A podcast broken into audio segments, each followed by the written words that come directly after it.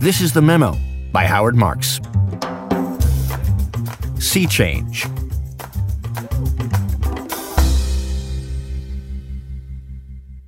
Sea change. Idiom.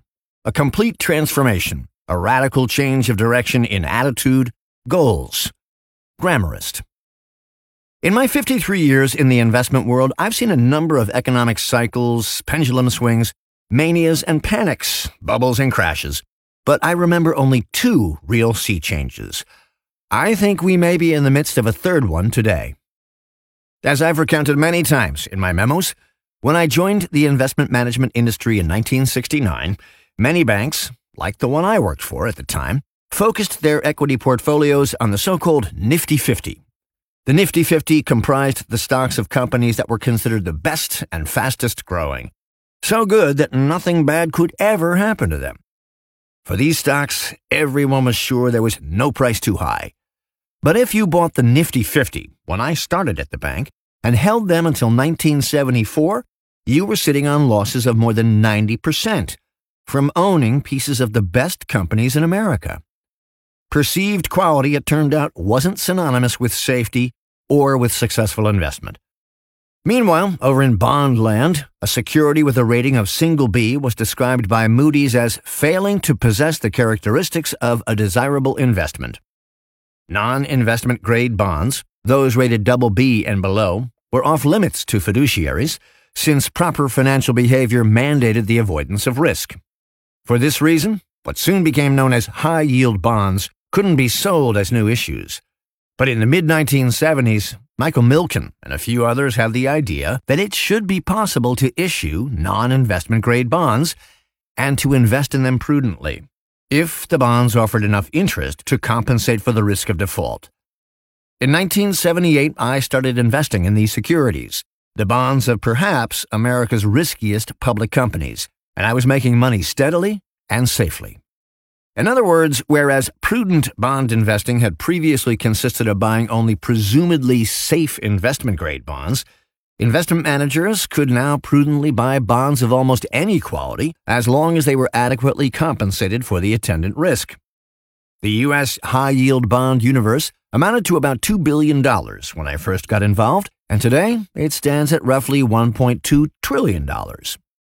This clearly represented a major change in direction for the business of investing. But that's not the end of it. Prior to the inception of high yield bond issuance, companies could only be acquired by larger firms, those that were able to pay with cash on hand or borrow large amounts of money and still retain their investment grade ratings. But with the ability to issue high yield bonds, smaller firms could now acquire larger ones by using heavy leverage since there was no longer a need to possess or maintain an investment grade rating. This change permitted, in particular, the growth of leveraged buyouts and what's now called the private equity industry. However, the most important aspect of this change didn't relate to high yield bonds or to private equity, but rather to the adoption of a new investor mentality. Now, risk wasn't necessarily avoided, but rather considered relative to return and hopefully borne intelligently. This new risk return mindset was critical in the development of many new types of investment, such as distressed debt, mortgage backed securities, structured credit, and private lending. It's no exaggeration to say today's investment world bears almost no resemblance to that of 50 years ago. Young people joining the industry today would likely be shocked to learn that, back then, investors didn't think in risk return terms. Now, that's all we do. Ergo, a sea change. At roughly the same time, big changes were underway in the macroeconomic world. I think it all started with the OPEC oil embargo of 1973 to 74, which caused the price of a barrel of oil to jump from roughly $24 to almost $65 in less than a year. This spike raised the cost of many goods and ignited rapid inflation. Because the U.S. private sector in the 1970s was much more unionized than it is now, and many collective bargaining agreements contained automatic cost of living adjustments, rising inflation triggered wage increases, which exacerbated inflation and led to yet more wage increases. This seemingly unstoppable upward spiral kindled strong inflationary expectations, which in many cases became self fulfilling, as is their nature. The year over year increase in the Consumer Price Index, which was 3.2% in 1972, rose to 11% by 1974, receded to the range of 6 to 9% for four years, and then rebounded to 11.4% in 1979 and 13.5% in 1980. There was great despair, as no relief was forthcoming from inflation fighting tools ranging from WIN whip inflation now buttons to price controls to a federal funds rate that reached 13% in 1974. It took the appointment of Paul Volcker as Fed chairman in 1979 and the determination he showed in raising the Fed funds rate to 20% in 1980 to get inflation under control and extinguish inflationary psychology. As a result, inflation was back down to 3.2% by the end of 1983. Volcker's success in bringing inflation under control allowed the Fed to reduce the Fed funds rate to the high single digits and keep it there over the rest of the 1980s before dropping it to the mid single digits in the 90s. His actions ushered in a declining interest rate environment that prevailed for four decades. Much more on this in the section that follows. I consider this the second sea change I've seen in my career. The long term decline in interest rates began just a few years after the advent of risk return thinking, and I view the combination of the two as having given rise to A. the rebirth of optimism among investors, B. the pursuit of profit through aggressive investment vehicles, and C. an incredible four decades for the stock market. The S&P 500 index rose from a low of 102 in August 1982 to 4796 at the beginning of 2022 for a compound annual return of 10.3% per year. What a period. There can be no greater financial and investment career luck than to have participated in it. An incredible tailwind. What are the factors that gave rise to investors' success over the last 40 years? We saw major contributions from A, the economic growth and preeminence of the U.S., B, the incredible performance of our greatest companies, C, gains in technology, productivity, and management techniques, and D, the benefits of globalization. However, I'd be surprised if 40 years of declining interest rates didn't play the greatest role of all. In the 1970s, I had a loan from a Chicago bank with an interest rate of three quarters over prime. We don't hear much about the prime rate anymore, but it was the benchmark interest rate, the predecessor of LIBOR, at which the money center banks would lend to their best customers. I received a notice from the bank each time my rate changed, and I framed the one that marked the high point in December 1980. It told me the interest rate on my loan had risen to 22.25%. Four decades later, I was able to borrow at just 2.25%, fixed for 10 years. This represented a decline of 2,000 basis points. Miraculous. What are the effects of declining interest rates? They accelerate the growth of the economy by making it cheaper for consumers to buy on credit and for companies to invest in facilities, equipment, and inventory. They provide a subsidy to borrowers at the expense of lenders and savers. They reduce businesses' cost of capital and thus increase their profitability. They increase the fair value of assets. The theoretical value of an asset is defined as the discounted present value of its future cash flows. The lower the discount rate, the higher the present value. Thus, as interest rates fall, valuation parameters such as PE ratios and enterprise values rise, and cap rates on real estate decline. They reduce the prospective returns investors demand from investments they're considering, thereby increasing the prices they'll pay. This can be seen most directly in the bond market. Everyone knows it's rates down, prices up, but it works throughout the investment world. By lifting asset prices, they create a wealth effect that makes people feel richer and thus more willing to spend.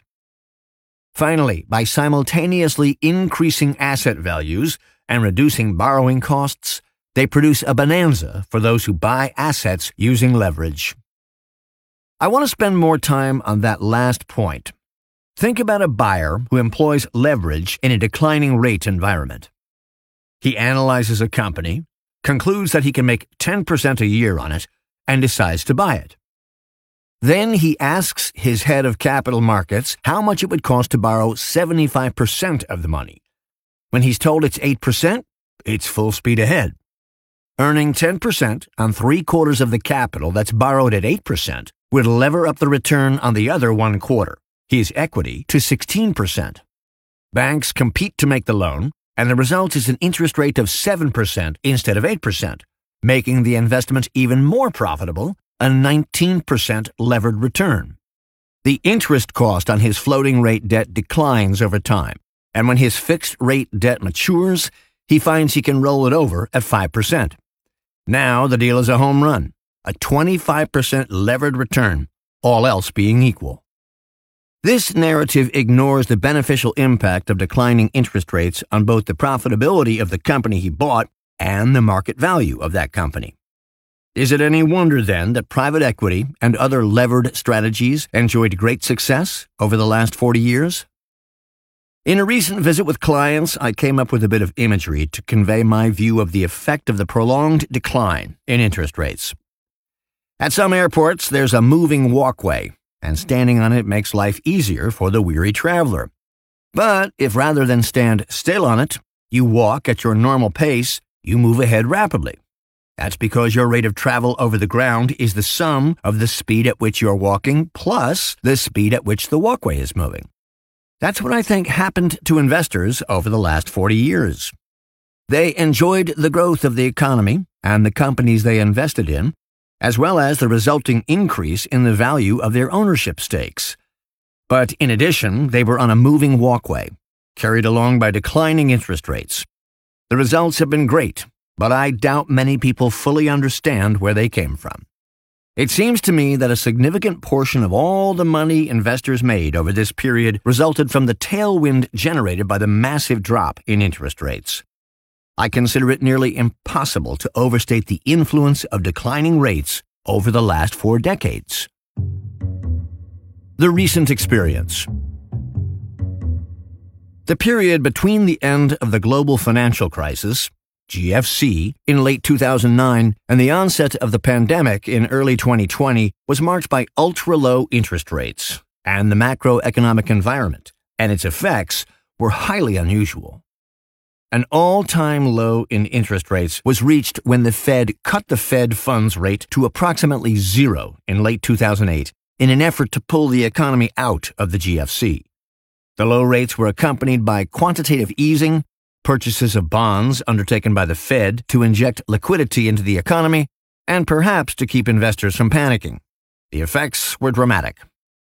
The low rates and vast amounts of liquidity stimulated the economy and triggered explosive gains in the markets. Strong economic growth and lower interest costs added to corporate profits. Valuation parameters rose, as previously described, lifting asset prices. Stocks increased non-stop for more than 10 years, except for a handful of downdrafts that each lasted a few months. From a low of 667 in March 2009, the S&P reached a high of 3,386 in February 2020 for a compound return of 16% per year. The market's strength encouraged investors to drop their crisis-inspired risk aversion and return to risk-taking much sooner than expected. It also made FOMO, the fear of missing out, the prevalent emotion among investors. Buyers were eager to buy, and holders weren't motivated to sell. Investors' revived desire to buy caused the capital markets to reopen, making it cheap and easy for companies to obtain financing. Lenders' eagerness to put money to work enabled borrowers to pay low interest rates under less restrictive documentation that reduced lender protections. The paltry yields on safe investments drove investors to buy riskier assets. Thanks to economic growth and plentiful liquidity, there were few defaults and bankruptcies. The main exogenous influences were increasing globalization and the limited extent of armed conflict around the world. Both influences were clearly salutary. As a result, in this period, the U.S. enjoyed its longest economic recovery in history, albeit also one of its slowest, and its longest bull market, exceeding 10 years in both cases. When the COVID 19 pandemic caused much of the world's economy to be shut down, the Fed dusted off the rescue plan that had taken months to formulate and implement during the GFC and put it into effect in a matter of weeks at a much larger scale than its earlier version. The U.S. government chipped in with loans and vast relief payments on top of its customary deficit spending. The result in the period from March 2020 to the end of 2021 was a complete replay of the post GFC developments enumerated previously, including a quick economic bounce and an even quicker market recovery. The S&P 500 rose from its low of 2237 in March 2020 to 4796 on the first day of 2022, up 114% in less than 2 years. For what felt like eons, from October 2012 to February 2020, my standard presentation was titled Investing in a Low Return World, because that's what our circumstances were. With the prospective returns on many asset classes, especially credit, at all time lows, I enumerated the principal options available to investors. Invest as you previously have, and accept that your returns will be lower than they used to be reduce risk to prepare for a market correction, and accept a return that is lower still. Go to cash and earn a return of zero, hoping the market will decline and thus offer higher returns, and do it soon, or ramp up your risk in pursuit of higher returns. Each of these choices had serious flaws, and there's a good reason for that. By definition, it's hard to achieve good returns dependably and safely in a low return world. Regular listeners to my memos know that my observations regarding the investment environment are primarily based on impressions and inferences rather than data. Thus, in recent meetings, I've been using the following list of properties to describe the period in question. Think about whether you agree with this description. I'll return to it later. From 2009 to 2021, Fed behavior highly stimulative, inflation dormant. Economic outlook? Positive. Likelihood of distress? Minimal. Mood? Optimistic. Buyers? Eager. Holders? Complacent. Key worry? FOMO. Fear of missing out. Risk aversion? Absent. Credit window? Wide open.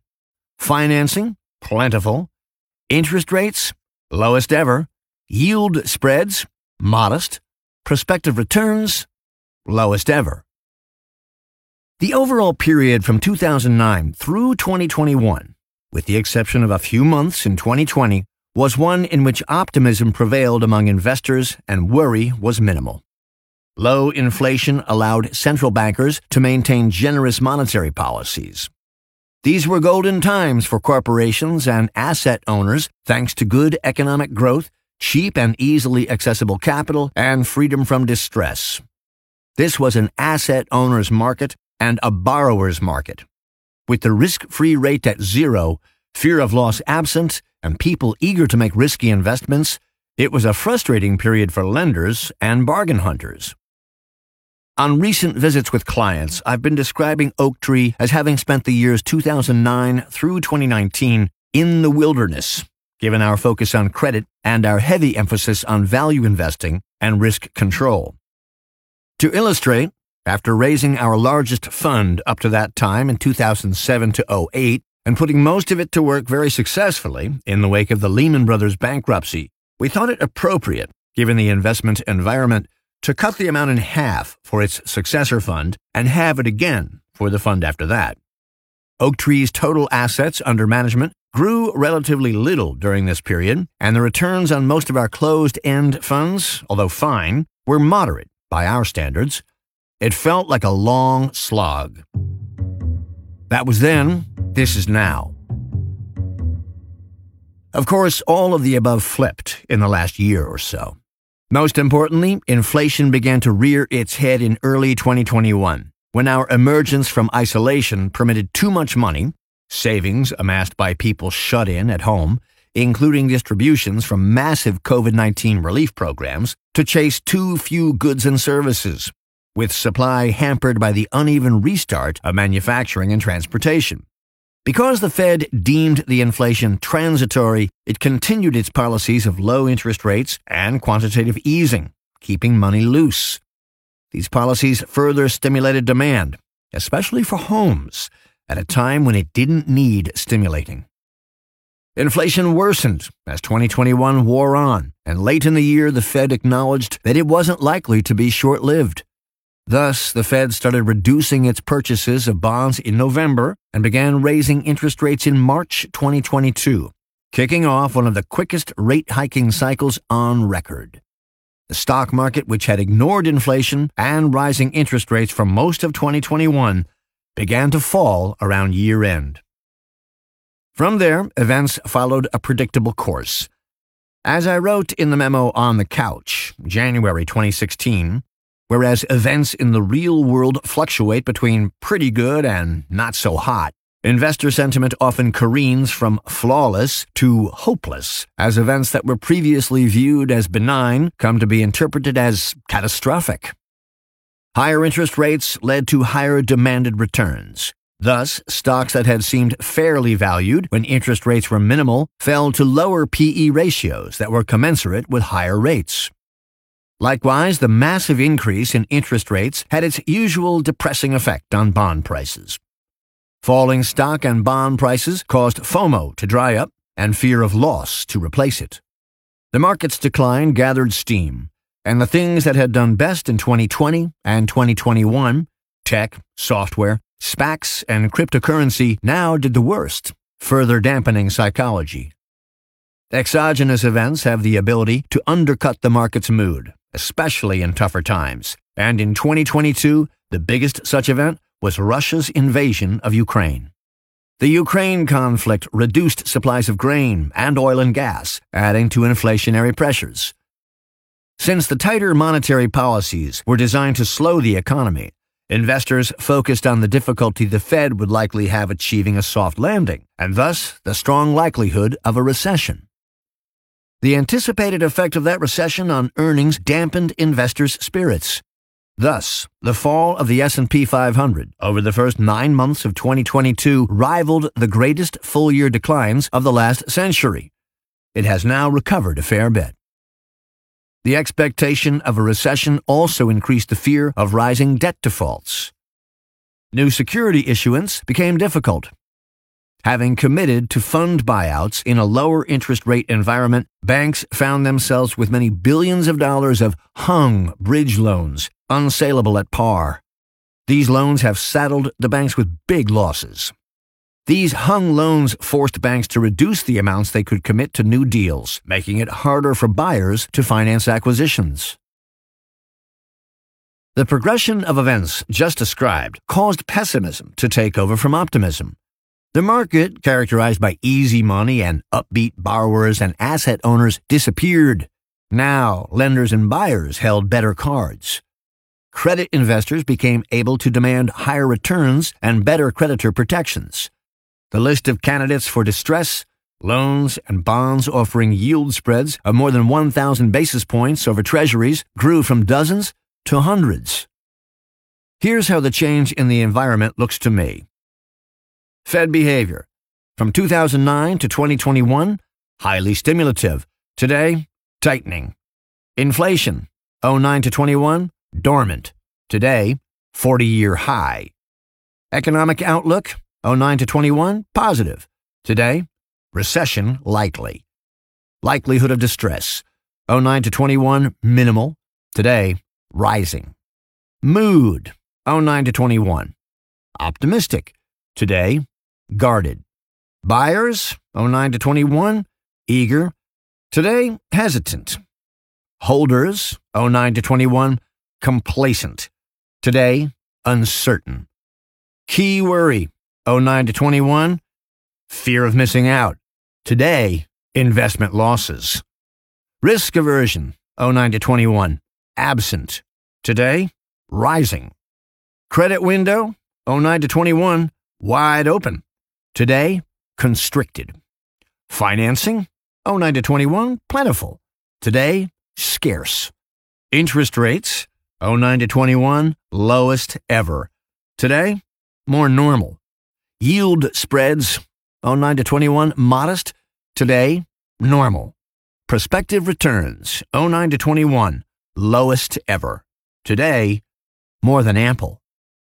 If I've accurately described today's environment, as I believe I have, then we're witnessing a complete reversal of the conditions from 2009 to 21, which prevailed in 2021 and late 2020, throughout the 2009 to 19 period, and for much of the last 40 years.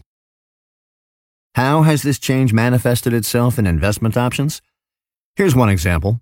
In the low return world of just one year ago, high yield bonds offered yields of 4 to 5%.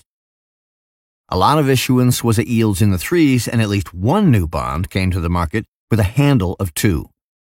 The usefulness of these bonds for institutions needing returns of 6 or 7% was quite limited. Today, these securities yield roughly 8%, meaning even after allowing for some defaults, they're likely to deliver equity like returns sourced from contractual cash flows on public securities. Credit instruments of all kinds are potentially poised to deliver performance that can help investors accomplish their goals. The Outlook Inflation and interest rates are highly likely to remain the dominant considerations, influencing the investment environment for the next several years. While history shows that no one can predict inflation, it seems likely to remain higher than what we became used to after the GFC at least for a while. The course of interest rates will largely be determined by the Fed's progress in bringing inflation under control. If rates go much higher in that process, they're likely to come back down afterward, but no one can predict the timing or the extent of the decrease. While everyone knows how little I think of macro forecasts, a number of clients have asked recently about my views regarding the future of interest rates. Thus, I'll provide a brief overview. Oaktree's investment philosophy doesn't prohibit having opinions, just acting as if they're right. In my view, the buyers who've driven the S&P 500's recent 10% rally from the October low have been motivated by their beliefs that A, inflation is easing, B, the Fed will soon pivot from restrictive policy back toward stimulative, C, interest rates will return to lower levels, D, a recession will be averted, or it will be modest and brief, and E, the economy and markets will return to halcyon days. In contrast, here's what I think. The underlying causes of today's inflation will probably abate as relief swollen savings are spent and as supply catches up with demand. While some recent inflation readings have been encouraging in this regard, the labor market is still very tight. Wages are rising and the economy is growing strongly. Globalization is slowing or reversing. If this trend continues, we will lose its significant deflationary influence. Importantly, consumer durables prices declined by 40% over the years 1995 to 2020, no doubt thanks to less expensive imports. I estimate that this took 0.6% per year off the rate of inflation. Before declaring victory on inflation, the Fed will need to be convinced not only that inflation has settled near the 2% target, but also that inflationary psychology has been extinguished. To accomplish this, the Fed will likely want to see a positive real Fed funds rate. At present, it's minus 2.2%. Thus, while the Fed appears likely to slow the pace of its interest rate increases, it's unlikely to return to stimulative policies anytime soon. The Fed has to maintain credibility, or regain it, after having claimed for too long that inflation was transitory. Thus, it can't appear to be inconstant by becoming stimulative too soon after having turned restrictive. The Fed faces the question of what to do about its balance sheet, which grew from 4 trillion to almost 9 trillion dollars due to its purchases of bonds. Allowing its holdings of bonds to mature and roll off or, somewhat less likely, making sales, would withdraw significant liquidity from the economy, restricting growth. Rather than be in a stimulative posture on a perpetual basis, one might imagine the Fed would prefer to normally maintain a neutral interest rate, which is defined as neither stimulative nor restrictive. I know I would. Most recently, last summer, that rate was estimated at 2.5%. Similarly, although most of us believe the free market is the best allocator of economic resources, we haven't had a free market in money for well over a decade. The Fed might prefer to reduce its role in capital allocation by being less active in controlling rates and holding mortgage bonds.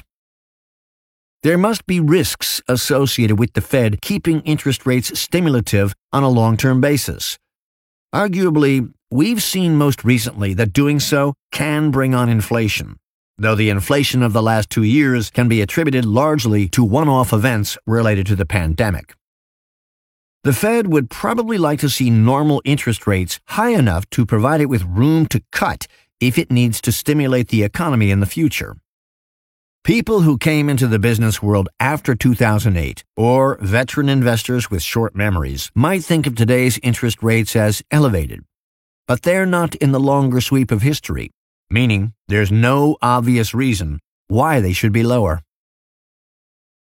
These are the reasons why I believe that the base interest rate over the next several years is more likely to average 2 to 4%, that is, not far from where it is now, than 0 to 2%. Of course, there are counterarguments, but for me, the bottom line is that highly stimulative rates are likely not in the cards for the next several years, barring a serious recession from which we need rescuing, and that would have ramifications of its own. But I assure you, Oaktree isn't going to bet money on that belief. What we do know is that inflation and interest rates are higher today than they've been for 40 and 13 years, respectively. No one knows how long today's conditions, described previously, will continue to accurately describe the environment. They'll be influenced by economic growth, inflation, and interest rates, as well as exogenous events, all of which are unpredictable. Regardless, I think things will generally be less rosy in the years immediately ahead. A recession in the next 12 to 18 months appears to be a foregone conclusion among economists and investors. That recession is likely to cause earnings and investor psychology to deteriorate. Credit market conditions for new financings seem unlikely to soon become as accommodative as they were in recent years. No one can foretell how high the debt default rate will rise or how long it'll stay there. It's worth noting in this context that the annual default rate on high yield bonds averaged 3.6% from 1978 through 2009 but an unusually low 2.1% under the just right conditions that prevailed for the decade 2010 to 19.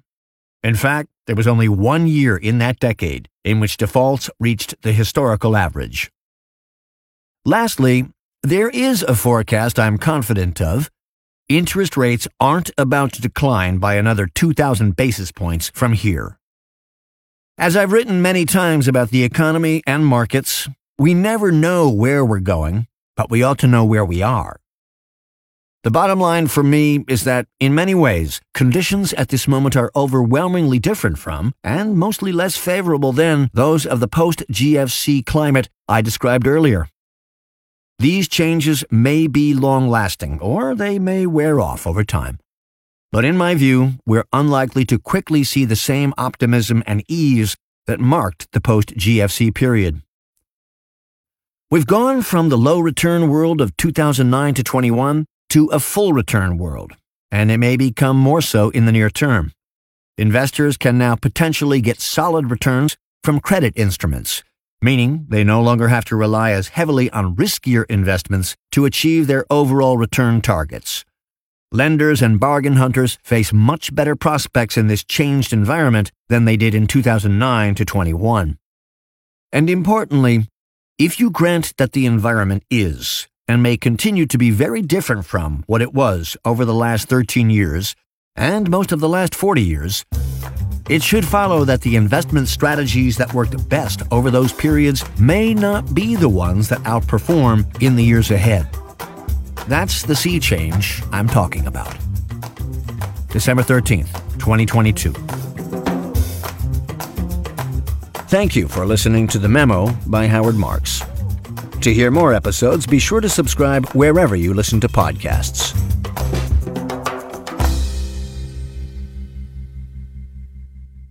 This podcast expresses the views of the author as of the date indicated, and such views are subject to change without notice. Oaktree has no duty or obligation to update the information contained herein. Further, Oaktree makes no representation, and it should not be assumed that past investment performance is an indication of future results. Moreover, wherever there is a potential for profit, there is also the possibility of loss. This podcast is being made available for educational purposes only and should not be used for any other purpose. The information contained herein does not constitute and should not be construed as an offering of advisory services or an offer to sell or solicitation to buy any securities or related financial instruments in any jurisdiction. Certain information contained herein concerning economic trends and performances based on or derived from information provided by independent third party sources. Oaktree Capital Management LP Oaktree believes that the sources from which such information has been obtained are reliable. However, it cannot guarantee the accuracy of such information and has not independently verified the accuracy or completeness of such information or the assumptions on which such information is based. This podcast, including the information contained herein, may not be copied, reproduced, republished, or posted in whole or in part in any form without the prior written consent of Oaktree. Audiation.